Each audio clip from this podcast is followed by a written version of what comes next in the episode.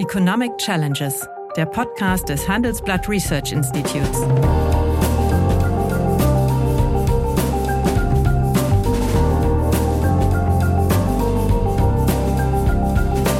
Bert Rürup, der Chefökonom des Handelsblatts, diskutiert mit Michael Hüter, dem Direktor des Instituts der deutschen Wirtschaft, wöchentlich aktuelle wirtschaftliche Herausforderungen für Deutschland wie für die Weltwirtschaft. Ja, das kannst du mit den Volumina, da musst du 500 Milliarden Altkapital aufbauen oder 600 Milliarden und das hilft dir ja auch eigentlich erst ab 2035. Du musst ja erstmal das Kapital ja, aufbauen. Das ist eine finanzielle Transaktion, allerdings auch eine Wette, auch, auch eine Wette. Das ist ja die Wette, dass es immer diese Zinsdifferenz äh, geben wird, die gegenwärtig extrem hoch ist, aber es ist eine Wette, das heißt, äh, es gibt keinen Free Lunch. Man kann keinen Kapitalstock aufbauen, ohne auf irgendwas zu verzichten. Ja, guten Tag, meine Damen und Herren. Hallo, lieber Michael. Lieber Bert, ich grüße dich. Ja, wir hatten ja jetzt eine Woche ausgesetzt, aus verschiedenen Gründen, aber dafür haben wir heute ein sehr aktuelles Thema, nämlich wir wollen uns heute unterhalten über das Ergebnis der Sondierungsgespräche zwischen äh, diesen drei Parteien, die die mutmaßlich die nächste Bundesregierung bilden werden und die haben ja ein ja, Ergebnisprotokoll herausgereicht. Zunächst muss man schon sagen, ist es bemerkenswert, dass sich diese drei Parteien dann doch so schnell gefunden haben, miteinander in Verhandlungen zu treten, nämlich sie haben hier sehr unterschiedliche Markenkerne. Die SPD setzt traditionell auf Arbeitnehmerrechte. Starke Schultern müssen mehr als schwache tragen. Sie ist äh, relativ umverteilungsaffin und Wachstum soll im Wesentlichen von öffentlichen Investitionen äh, getragen werden. Die Grünen sind eigentlich zwei Parteien. Sie haben einen äh, fundamentalistischen ökologischen Kern und ein stärkeres, arriviertes, äh, bildungsbürgerliches Milieu. Das hätte man sagen können. Man weiß ja, wo die Stimmen herkommen. Dann haben wir die FDP, sie ist traditionell wirtschaftsnah, sie setzt auf Bürgerrechte, aber nicht mehr wie vor 50 Jahren auf politische Bürgerrechte, sondern mehr auf ökonomische Bürgerrechte. Und sie äh, ja, möchte den Mittelstand fördern und äh, gleichzeitig Staatsverschuldung natürlich nach Maßgabe verhindern. So, und diese drei Parteien haben sich jetzt unterhalten. Und meine Einschätzung dieser Ergebnisse ist, dass sich durchgesetzt haben, im Wesentlichen die SPD und die FDP und die Grünen irgendwie unter die Räder gekommen sind, ist mein Eindruck, wenn ich das Papier lese. Was siehst du? Ja, das äh, kann man anflugsweise so sehen. Man wird natürlich dann zu prüfen haben, was ist in all den zu konkretisierenden Klar. Kapiteln nachzuliefern. Aber ja, ich, ich teile deine Einschätzung. Ich würde gerne noch eine mir generelle Anmerkung voranstellen. Ich finde es schon bemerkenswert, wie das Verfahren gelaufen ist. Äh, wir hatten ja schon mal darüber gesprochen, allein, dass die beiden kleineren, wenn man so will, die bürgerlichen Parteien, FDP und Grüne, sich zunächst äh, getroffen haben, dann auch mit der SPD, auch mit der CDU dann Entscheidungen getroffen haben. Das ist ja keine einfache Situation. Du hast die unterschiedlichen Markenkerne äh, beschrieben. Aber auf der anderen Seite ist es natürlich auch wieder ein Stück einfach, denn es gibt keine wirkliche relevante Alternative. Mhm. Der Zustand der CDU führt ja dazu, der CDU-CSU führt ja dazu, dass weder Jamaika noch Rot-Schwarz eine wirkliche Alternative ist. Und sie hat auch in der Bevölkerung überhaupt gar keine Zustimmung und Attraktivität. Das heißt, in dem Maß, in dem nicht nur die extremen Parteien außen vor sind, sondern auch die CDU, müssen sich die drei in der Mitte jetzt irgendwie zusammenfinden. Jetzt müssen sie sozusagen aus der Lage das Beste machen. Und das, finde ich, ist mit den Sondierungen gelungen. Es ist ja ein anderer Verhandlungsstil. Zunächst einmal nur die Spitzen der Parteien kommen zusammen, machen die großen Schneisen, die großen Bündel, schaffen es auch, das vertraulich ähm, durchzuziehen, ohne Durchstecherei.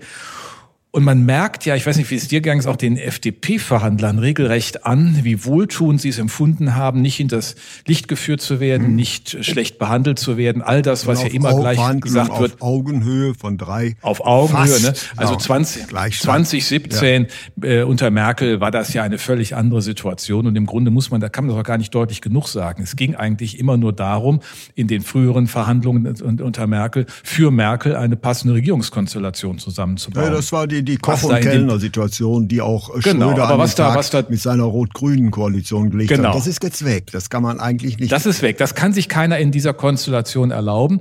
Aber man, ich sage das nur deshalb, weil viele sich immer wundern, mit welchen, oder manche wundern, wie, wie, wie, wie offen und äh, sozusagen ja auch direkten Schrittes die FDP in diese Sondierungen hineingegangen ist und das Ergebnis und jetzt auch ohne Gegenstimmen in die Koalitionsverhandlungen einschreitet.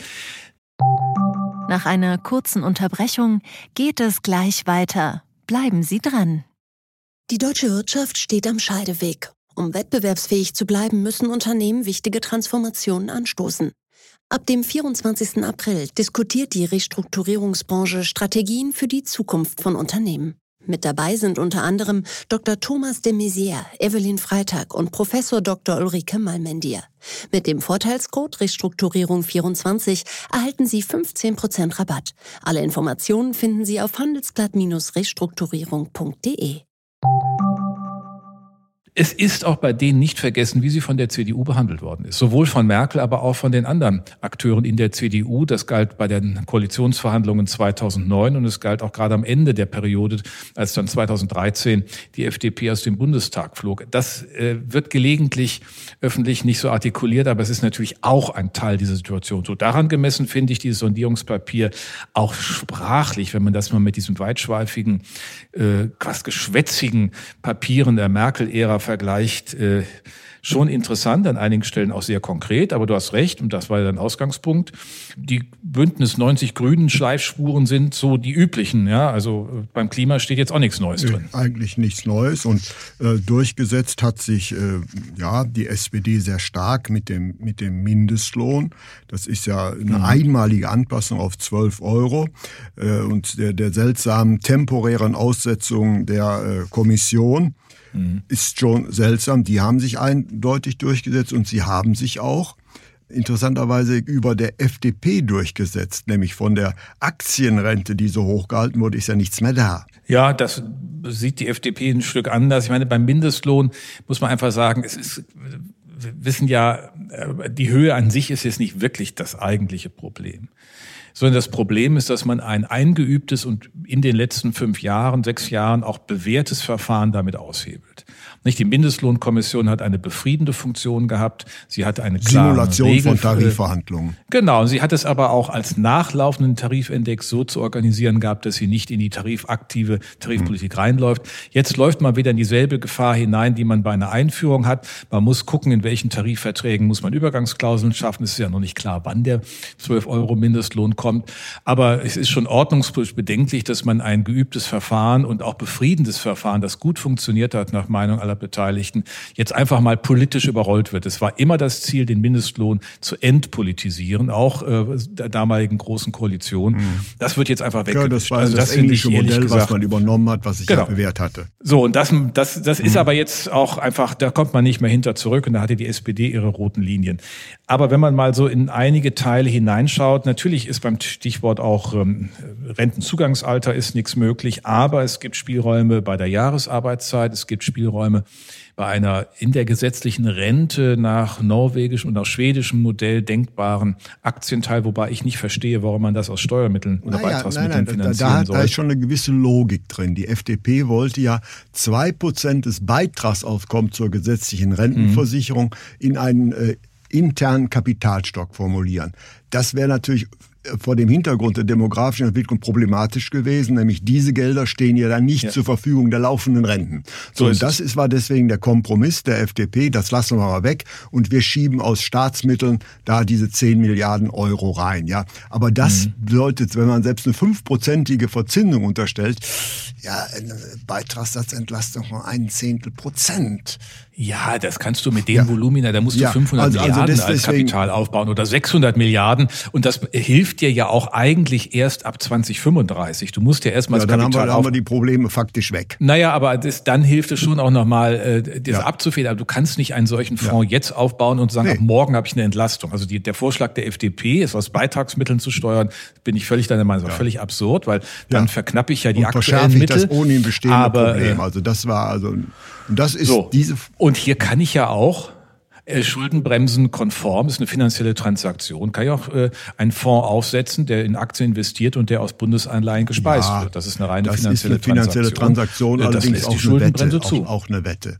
Das ist ja die Wette, dass es ja, immer diese Zinsdifferenz äh, geben wird, die gegenwärtig extrem hoch ist. Aber es ist eine Wette. Das heißt, äh, es gibt keinen Free Lunch. Man kann keinen Kapitalstock aufbauen, ohne auf irgendwas zu verzichten. Na, das ist klar. Du hast natürlich Effekte, aber ich meine, wir sind schon in der gewaltigen Situation, dass durch den demografischen Wandel an sich ja eher ein Übersparangebot vorhanden ist und deswegen auf der Zinsseite bei Staatsanleihen der Druck auf Zinserhöhung nicht gerade hoch sein wird. Ist eine relativ sichere ist die, Wette. Diese Wette schon recht das, plausibel. Das, das, ist eine relativ sichere Wette. Und ich meine, Schweden ist doch ein gutes Beispiel, da hatten wir auch schon mal drüber gesprochen. Das ist eine gut gemanagter Moment, Fonds, der pardon, muss neutral pardon. außerhalb das des Staates ist, äh, sein. Nicht ganz korrekt. Das heißt, in Schweden hm? werden 2,5 Prozent, äh, die in die Kapitaldeckung fließt, mit dem obligatorischen Beitrag einbezogen. Aber es stehen 800 mhm. Fonds zur Verfügung, die jeder sich individuell ja, wählen kann. Und wenn man nicht wählt, äh, kommt man äh, in einen auf drei. Auf und das ist keine Vermischung von Kapitaldeckung in der gesetzlichen Rente. Die laufen strikt daneben. Ja, nein, nein. Äh, das, das ist nur das Einzugsverfahren geht über den Staat. Genau, aber ähm, die, viele ja. gehen in den Staats- oder in den, den Staatorganisationen von der ja, einfach und, gut und weil, weil sie sich die Mühe Das zeigen machen. die Renditen, äh, die, die machen das ordentlich. Und insofern äh, hat man auch ein gutes Vertrauen, also man kann sich darauf einlassen. Faktisch ist der die Benchmark. Ja für ähm, dieses System. Und das ist ja ein, ein, Vorbild, auf das sich eigentlich alle Akteure jetzt in dieser neuen Ja, aber jetzt haben wir ja das Modell äh, durch die 10 Milliarden, die Scholz reingeben wird, sollen aus den Erträgen die laufenden Kofinanzierung der laufenden äh, Renten erfolgen. Das sind ja keine dann individuell gestützten Ansprüche. Das ist schon etwas anderes. Ja, genau. Da ist recht. Das ist ein Fonds, der in die, ja. in die gesamte Rentenkasse reingeht. Und ähm, der, äh, das kann man auch so machen. Äh, nur dann muss man klar darüber sein, dann ist ist ja 10 Milliarden ja, ja, eigentlich in den USA hat man so ein ähnliches Modell. Das ja. ist dann einfach, das ist eigentlich nur, äh, nur ein Placebo, das hilft nicht an der Stelle. Aber der Gedanke ist ja wenigstens drin und vielleicht kommen wir in den konkreten Verhandlungen die Akteure dann auf die Idee, dass man das doch noch etwas großrahmiger und ähm, nachhaltiger und umfassender ja, trotzdem irritiert mich, dass, äh, sagen wir mal, in dem gesamten Papier äh, das demografische Problem, das ja wie ein Gorilla ja. im Raum sitzt, mit keinem Wort eigentlich angesprochen wird. Mit, mit keinem Wort wird angesprochen. Man schreibt das Rentenniveau fest, man schreibt die Beitragssätze fest, man schreibt die Altersgrenze fest und macht jetzt so einen leichten Placebo. Und es wird ausgeblendet, dass wir von, sagen wir mal, 2025 bis Anfang 2040 in eine massive Knautschzone kommen werden. Es werden über drei Millionen Erwerbstätige aus dem Arbeitsleben ausscheiden. Der äh, Rentenquotient so wird hochgehen. Und da finde ich keine Antwort in diesem Papier. Ja. Das ist, das ist auch eigentlich die, die größte Enttäuschung in dem gesamten Papier.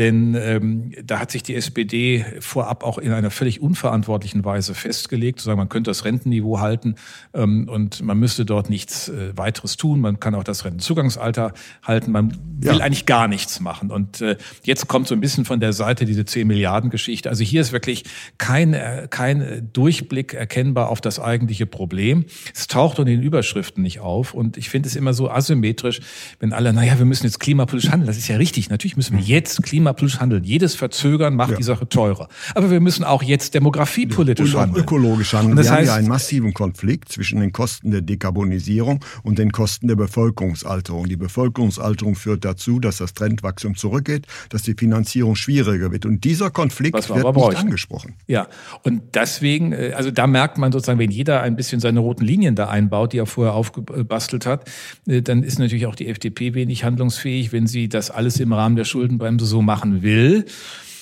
Jetzt wird ja mal angedeutet, da gäbe es natürlich schon weitergehende Überlegungen und ich vermute mal, das, was Habeck angesprochen hat mit Investitionsgesellschaften, ist dann der Weg der Wahl, um diese kapitalstockorientierten staatlichen Investitionen äh, in Gang zu bringen, als Vorleistung für private Investitionen, die natürlich den großen Hebel bilden müssen. Man kann auch das Sonder, super Sonderabschreibungsmodell hilfreich für eine gewisse Zeit empfinden.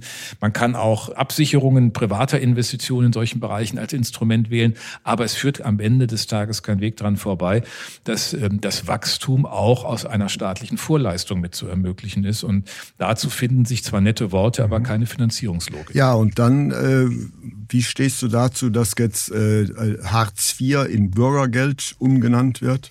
Ja, das ja. Umnennen an sich ändert ja nichts. Die Frage ist, was soll das jetzt konkret bedeuten? Es steht ja nur drin, die Zuverdienstmöglichkeiten sollen was verbessert und die Anreize für Erwerbsliche gestärkt werden. Das ist alles richtig. Ähm, und da kann man sich auch überlegen, dass man die Integration mit den Mini- und den Midi-Jobs, auch das ist angesprochen, also alles, was hier die Anreize für Erwerbsarbeit stärkt und solche Sprünge reduziert, ist richtig und wichtig. Das muss man sich genau anschauen. Es ist nicht ganz klar. Ähm, ich glaube, man will einfach von dem Begriff ja, Hartz IV weg. Und ähm, insofern kann man das mit dem Bürgergeld machen. Das klingt ja auch außerordentlich viel sympathischer. Leute wissen ja gar nicht mehr, warum es Hartz IV heißt. Wahrscheinlich denken die an irgendein Mittelgebirge. Aber ähm, es geht ja hier um ein Konzept, äh, wo man am Ende immer doch trotzdem die Frage hat, wie viel Bürgergeld mit Sanktionen verbunden ist. Denn ich kann in einem System, das auf Verantwortung beruht, nicht einfach das Geld äh, austeilen. Also Sanktionsmechanismen wird man irgendwo drin haben müssen, über mhm. Einkommensprüfungen und auch über die Frage, wer Arbeit aufnimmt, wer nicht Arbeit aufnimmt. Das steht ja übrigens auch mal drin. Ne? Äh, wer arbeitet, dem soll es auch besser gehen. Gut. Äh, ja, die anderen sind etwas. Aber vielleicht in dem Zusammenhang, äh, hatten auch die ja. Kindergrundsicherung, finde ich eine gute Idee, weil wir da viele Förderinstrumente haben, die nicht ähm, koordiniert sind. Ja. Äh, da kann man sicherlich ähm, gezielter Dinge für Kinder organisieren und auch das Problem, das sich in, vor allen Dingen ja in bestimmten prekären ja. Haushalten zeigt, äh, gerade mit Blick auf Kinder. Das ist ein gutes Stichwort, da wollte ich eigentlich auch drauf kommen, auf Punkt 5, also mhm. äh, die Familienpolitik. Äh, da bin ich etwas enttäuscht.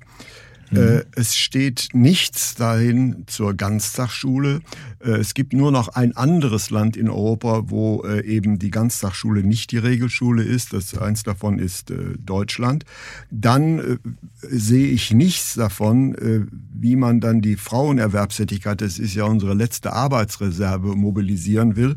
Also ja. hier ist ziemlich viel Wortgeklingel und äh, dass wir natürlich hier auch eine wichtige Stellschraube haben, um, also sagen wir mal, die, das demografische Problem, um ein bisschen aus der Knautschone rauszukommen, da wird hier meines Erachtens eine Chance vertan. Ja, das ist auch deshalb so erstaunlich, äh, teile deine Einschätzung, aber auch deshalb so erstaunlich, weil eigentlich die Parteien hier ja, keine Widersprüche Das hätte, hätte alles durchgewunken werden Denn können. in der Familienpolitik, in der, in der, in der, äh, der Ausgleich von Familie und Beruf, äh, der Ermöglichung, dass beide arbeiten können durch eine Betreuungsinfrastruktur, das ist doch bei, also mit den Parteien nun wirklich gut machbar. Da ist doch keiner irgendwo anders aufgestellt. Es geht ja hier nicht um die Integration von Fragen der, der, der CDU, die manchmal noch dahinterherläuft läuft. Aber ähm, das erstaunt mich. Das hätte man als Projekt benennen können und hätte auch damit deutlich machen können, dass man über eine bevölkerungsorientierte Familienpolitik dem Ganzen auch noch einen solchen demografischen Aspekt vermittelt. Ähm, das ist verschenkt. Da hast du so, wo recht. siehst du noch, äh, sagen wir mal, Lücken oder besondere Stärken dieses Papiers? Was ich ganz spannend fand, ähm, ist bei der Frage, im, im Teil 2 Klimaschutz, sozialökologische Marktwirtschaft, ähm, dass man sich dort auf sektorübergreifende Lösungen einlässt, dass man also nicht das macht, was die jetzige Regierung beschlossen hat, kleinteilig zum Jahresende zu gucken, was ist im Bereich Verkehr äh, gelungen und nicht gelungen, was muss nachgesteuert werden, sondern sektorübergreifend und in einem längerfristigen, nur nicht nur zwölf Monatsbezug, denn dann verlieren wir einfach Effizienzgewinne. Wir verlieren mhm. sonst die Möglichkeit, die Dinge zu machen und mhm. äh, da finde ich, ist äh, mit, mit diesen Sätzen etwas verbunden, was der äh, Klimapolitik äh, doch eine höhere Wirkungskraft vermitteln kann. Also das ist übrigens auch der Teil, der nochmal zu dem führt, was du eingangs sagtest. So richtig viel Neues aus Sicht der Grünen ist nee, da nicht drin. Das ne? kann man eigentlich nicht sagen. Das heißt, Sie haben, äh, was die Reform in Anführungsstrichen von Hartz IV angeht, im Prinzip schon solche Gedanken geäußert, da ist aber nicht explizit drauf zurückgegangen worden. Und außerdem muss man natürlich sagen, eigentlich ist ja die Ökologie der Markenkern äh, dieser Partei, aber wenn man sieht, wo sie denn an der Regierung beteiligt sind oder sogar wie in Baden-Württemberg regieren, kann man nicht wirklich sagen, dass sie ein Frontrunner auf dem Gebiet sind. Nein, der Pragmatismus hält dann auch Einzug. Das kann man auch beispielsweise in Hessen beobachten, wo wir ja in einem, auch in langer Zeit jetzt einem Flächenland schon eine schwarz-grüne Regierung haben, äh, wo das Umwelt- und das Wirtschaftsministerium in grünen Händen liegen, aber nicht wirklich der Unterschied greifbar ist. Da hast du, das ist interessant. Es war übrigens immer genauso, mich gefragt, wenn die FDP mal in Landesregierung das Bildungsministerium hatte, hat sie da im Grunde auch nie so richtig geliefert. Das ist ganz erstaunlich, weil das Bildungsthema ja für die FDP immer ganz zentral ist. Das ist ja auch richtig, ja, es ist ja auch ein spannendes Thema, aber äh, die, die Bezugspunkte sind nicht wirklich da, außer äh, seinerzeit in der ersten schwarz-gelben Koalition in Nordrhein-Westfalen unter Rüttgers, als man das Hochschulfreiheitsgesetz äh, auch wirklich als ein ja, Gamechanger in dem Bereich äh, gemacht hat äh, und das auch den nordrhein-westfälischen Hochschulen viel Spielraum gegeben hat. Im Bereich der Schule ist auch Weiterbildung, das findet man auch immer nur so einzelne Sätze. Also das ist ähm, ja. Übrigens ist mir noch eins aufgefallen, wenn du mal durchgehst, es sind ja nicht nur die Investitionen, die immer so selbstverständlich für hm. Digitalisierung und Dekarbonisierung genannt werden. Es gibt bei den Kohleausstieg dann so den Satz, naja, den werden wir, wenn es denn irgendwie geht, bis 2030, aber das Strukturstärkungsgesetz für die äh, Mittel für die Region muss natürlich auch dann angepasst werden, steht ein Absatz hier. Das sind auch zusätzliche Mittel, die man mhm. nach hm. vorne zieht. Wir haben über die 10 Milliarden aus dem Bundeshaushalt für die Kapitaldeckung gesprochen. 3,5 Prozent äh, richtigerweise Anteil der Forschungs- und Entwicklungsausgaben am Bruttoinlandsprodukt erfordern auch eine öffentliche Bereitstellung. Und 100.000 öffentliche Wohn öffentlich geförderte Wohnungen sind auch mit öffentlichen Geldern zu leisten. Das heißt, ähm, es wird spannend werden, wenn man das Ganze mal in ein Finanztableau überführt. Das kann man jetzt noch nicht, ist viel zu unkonkret. Äh, und dann sagt auf der einen Seite, das finde ich auch richtig, bei einer Steuerquote von 24 Prozent gibt es gar keinen Bedarf für Steuererhöhungen. Es gibt Strukturreformbedarf, aber nicht in der Summe.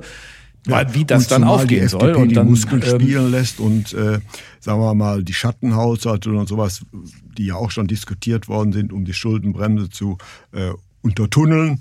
Äh, soll es ja auch nicht geben. Also da wird, glaube ich, noch ein Konflikt aufkommen, nämlich das Finanzierungsproblem ist äh, nicht gelöst. Und wie gesagt, wir haben die beiden Gorillas im Raum. Das ist einmal die Dekarbonisierung, deren Kosten unterschätzt mhm. werden. Und mhm. wir haben die Bevölkerungsalterung, deren Kosten ausgeblendet werden. Ja. Nach einer kurzen Unterbrechung geht es gleich weiter. Bleiben Sie dran. Wie geht es weiter mit der Europäischen Union? Präsidentschaftswahlen in den USA, EU-Parlamentswahlen, geopolitische Krisen und wirtschaftliche Schwierigkeiten. Wir suchen Lösungen für diese Herausforderungen. Am 19. und 20. März auf der digitalen Europakonferenz von Handelsblatt, Die Zeit, Tagesspiegel und Wirtschaftswoche. Über die Zukunft Europas sprechen wir mit Bundeskanzler Olaf Scholz, Wirtschaftsminister Robert Habeck und vielen mehr. Kostenlose Anmeldung unter europe20xx.de. Ja. Und wir haben dann als drittens, das wird auch nicht so richtig adressiert, im bestehenden Finanzplan für den Bundeshaushalt 2023 bis 2025 ja schon erhebliche Lücken. Das sind, da sind schon ähm, sozusagen Finanzierungsspielräume ähm, adressiert, die eigentlich nicht gedeckt mhm. sind. Und äh, das wird auch nicht mitgespielt. Dann sagt äh, Herr Klingbeil, ja, unsere Philosophie ist äh, Steuereinnahmen äh, durch die globale Mindeststeuer, äh, mhm. Steuermehreinnahmen durch Bekämpfung der Steuerhinterziehung. Und äh, dann prüfen wir auch, das ist ja sicherlich nicht gerade eine SPD-Idee, aber von der FDP reingekommen, alle Subventionen ja, und so weiter. Das da sollen ja zweistellige Milliardenbeträge zu Recht dazukommen. Das halte ich für sehr ambitioniert. Das ist noch keiner Bundesregierung mhm. so wirklich gelungen. Am Ende hat es dann immer äh, irgendwo festgehangen bei der äh, Eigenheimzulage, die haben wir aber nicht mehr. Oder äh, als, werde ich nie vergessen, als Merkel und Westerwelle damals für die Presse traten, 2000 13, 14 war das Konsolidierungs, nee Quatsch, äh, 10, mhm. 11 muss gewesen sein. Äh, das, der Schlossneubau in Berlin wird um zwei Jahre verschoben. Toll. Das war ungefähr der erste Satz, der in dem Konsolidierungspaket drin stand. Also das wird man sich noch sehr genau anschauen müssen. Und hier ist wirklich der Punkt, der aber jede Regierung treffen würde, die jetzt antritt. Man kann natürlich sagen, wie der amtierende Bundesfinanzminister, das Geld fließt eh nicht ab. Also mhm. haben wir auch genug. Er hat Rücklagen, das haben wir uns ja mal angeschaut in einer kleinen Studie, was es so an Geldern gibt. Das sind etwa 100 Milliarden, die in unterschiedlichen Fonds derzeit lagern.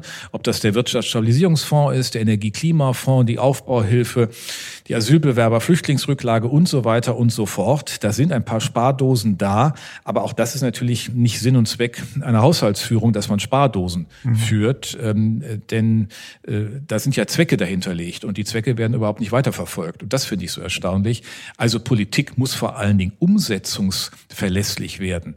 Und das ist sie nicht, das ist sie in den letzten Jahren immer weniger geworden. Und da liegt aus meiner Sicht die eigentliche äh, Herausforderung für die neue Regierung. Sie muss nicht nur Programme schneidern, sie muss auch handeln und wirklich Umsetzung Ja, liefern. und sie ist ja jetzt im Zugzwang. Ein Scheitern ist ja jetzt gar nicht mehr möglich danach.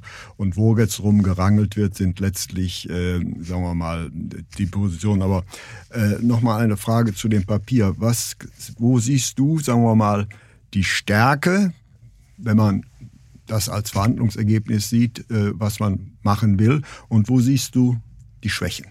Also ich will nochmal sagen, die Stärke sehe ich weniger in dem, was drinsteht, sondern okay, wie es zustande gekommen ist und wie es formuliert ist. Und das ist konzise ist, dass es an den Anfang gestellt ist. Das hat es ja bei Merkel nie gegeben. Da haben ja immer irgendwie tausend Gruppen angefangen und es hat nie einen Führungsanspruch der politischen äh, zentralen Akteure gegeben, sondern da hatte dann in tausend zig Gruppen und alles Mögliche und dann haben sich hinter gewundert, dass mhm. nichts zusammenpasste.